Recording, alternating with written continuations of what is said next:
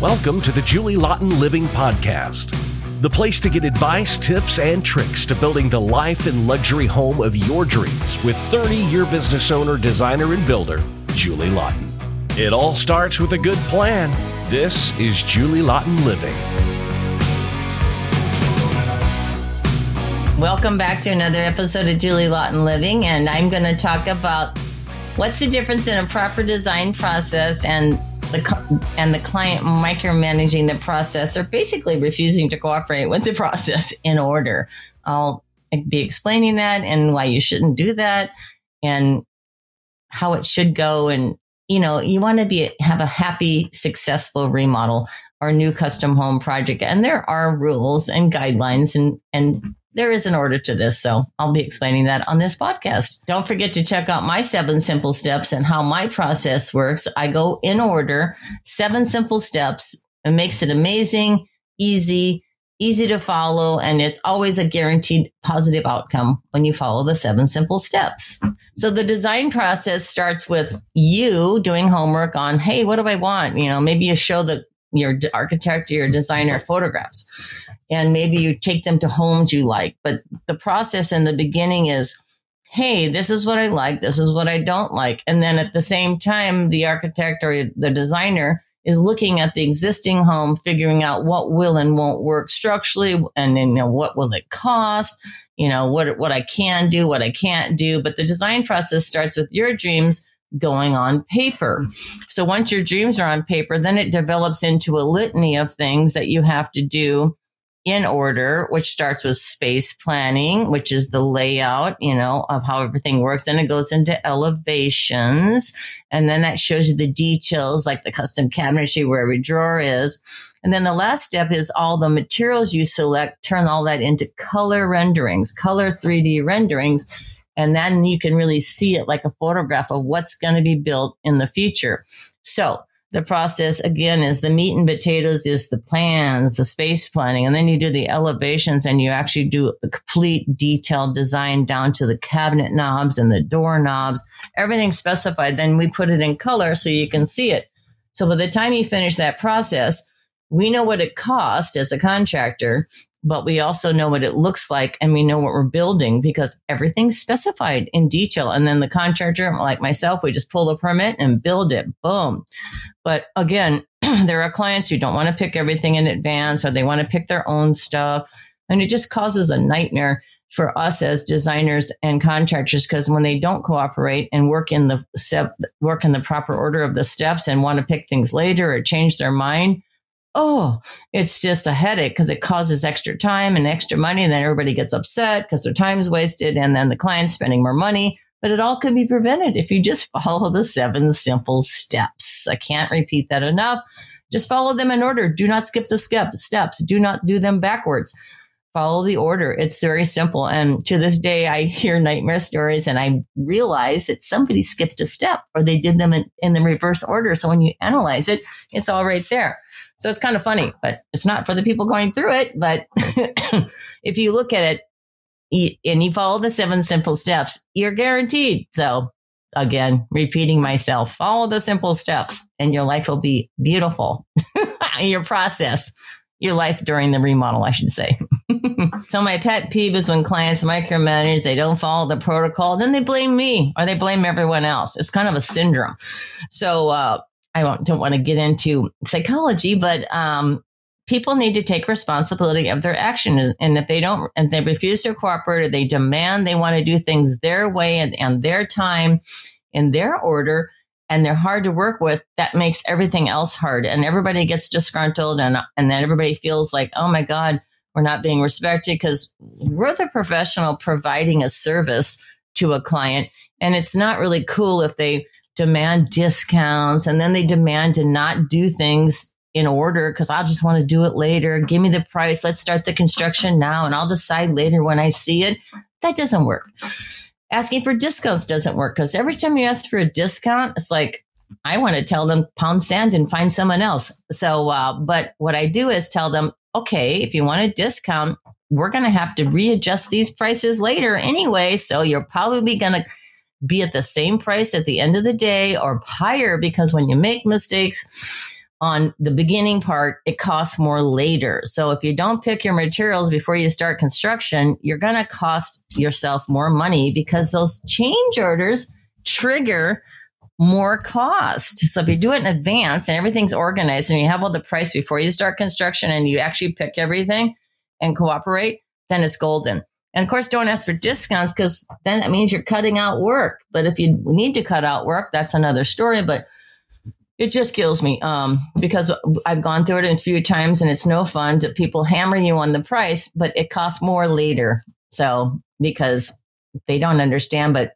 they just don't want to pay maybe but i i've been through it all with people and if you follow the seven simple steps it's such a beautiful thing don't micromanage because you're the one that's going to create the problems the architects and the designers and contractors do this all day long there's no mystery to this i can't say that enough it's like uh, delivering a baby there's no mystery to getting pregnant, carrying the baby, and delivering it. It's the same pretty much for every human. and so are remodels, but it's the clients that can screw it up if they don't cooperate or they want to micromanage. And, you know, I, I mean, I'm not criticizing, but that's what causes the problem. So, and everybody knows it in our business. So, anyway, heads up have fun with it and, and follow the seven simple steps. Even if you're designing your architect's not following those steps, insist on those steps and do them in order. It'll save you headache and money, time and money. okay, so now I want to talk about, you know, I was just talking about on another podcast how when you go to a job before you buy a house or right, you know, in the beginning, bring the team of professionals, the architect, the designer, the engineers, bring those people, the contractor and the subcontractors. Don't trust the inspection report. But the problem is there's people that bring their whole family, their fathers, their father-in-laws, their neighbors, their girlfriends, and these people give them really bad advice and personal opinions that mean jack shit to anything we're doing because they don't know. And I ha- can't stress that enough, but there's nothing more frustrating than someone bringing in their relatives telling them what this is going to cost or how many problems they're going to have because they're experts. And I had one client tell my tell my client this house are tract homes. They don't, and I'm, and there's nothing good. And blah, blah. I mean, he was going off on something. And I'm like, first of all, you don't know how they're constructed, but I do because I know this neighborhood and they're steel construction and they're post tension slabs. And he was just talking out of his ass. And I couldn't believe it, but the cl- makes the client nervous. And then it confuses them further. And then we got to rein them back in with facts. So, and then I had another client who brings in her girlfriend like freaking five minutes before we're done making selections and she changed everything. And the client follows her direction and the budget was 90,000. It went to 250,000 because the girlfriend pointed out 10 and $15,000 slabs that you just have to have. And I'm like, what are you doing to me here? And then it causes all this drama because the client's over budget because ah, it's just a nightmare. So I'm telling you, when you want, telling you from experience that if you want good advice, talk to professionals and might be better not to discuss your remodel with anyone except the professional because your friends and relatives I don't know if they want to just live through your experience, but don't take take everything with a grain of salt. Listen to the professionals' advice, and then everything else is a personal opinion. And because they're not the one paying for it or going through, and it's not their home, it's not it's not being customized for them. And again, the budget has a lot to do with it. So I just it's funny because it's a pet peeve. I have a, had clients in the past who talk to everyone but me and I'm like, what are we doing here? Why did you hire me? Because they asked their friends, their, you know, I'm providing architecture, interior design, and contracting. And they ask every architect in town, every interior designer in town, and every contractor in town what they think. And of course, it all comes back negative. So it kills me, but those are the clients that aren't enjoyable to work with, but uh, cause massive confusion and uh, you know, there's no good, uh, what do you call it, uh, juju on the job when that happens.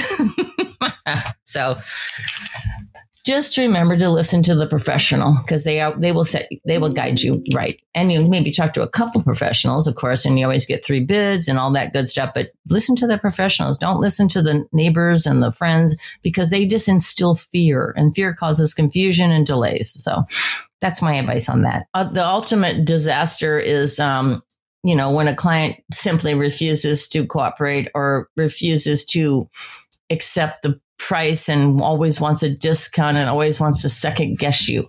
So that whole thing about the client asking everyone else in town except you and then coming back to you and telling you you don't know what you're talking about and why didn't you do this with me and why didn't you do that and assuming we can read their mind but yet that same client refused to cooperate, refused to participate, refused to do, to do the seven steps in order.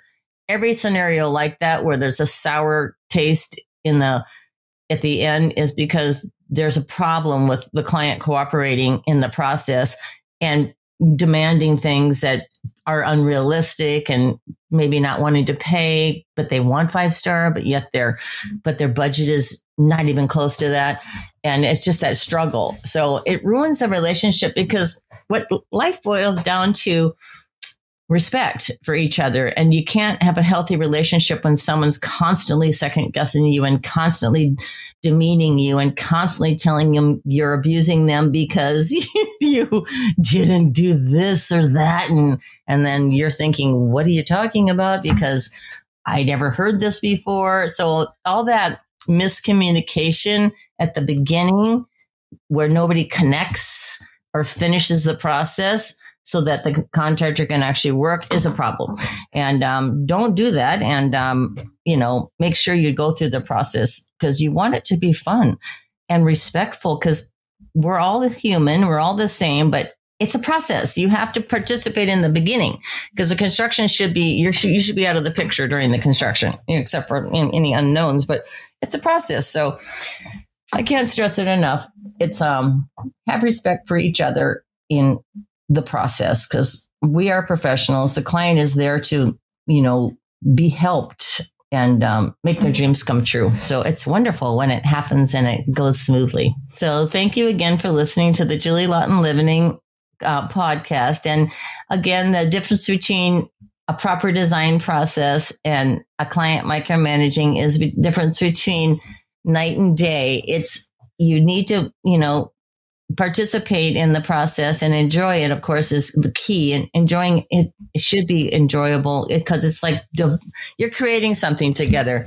But when a client maybe refuses to cooperate or micromanage it, it just makes it a horrible a nightmare. So I encourage not doing that. And then and then pick your right team and enjoy your team and enjoy each other and enjoy the process and have fun while you're doing it. To learn more about my process, check out my seven simple steps on the website and take the free course. It's fun. Thank you for joining me again, and we'll see you next week on another Julie Laughton Living podcast.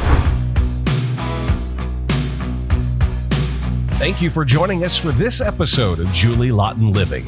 For more information or to connect with Julie one on one, visit julielaughtonliving.com. And don't forget, it all starts with a good plan.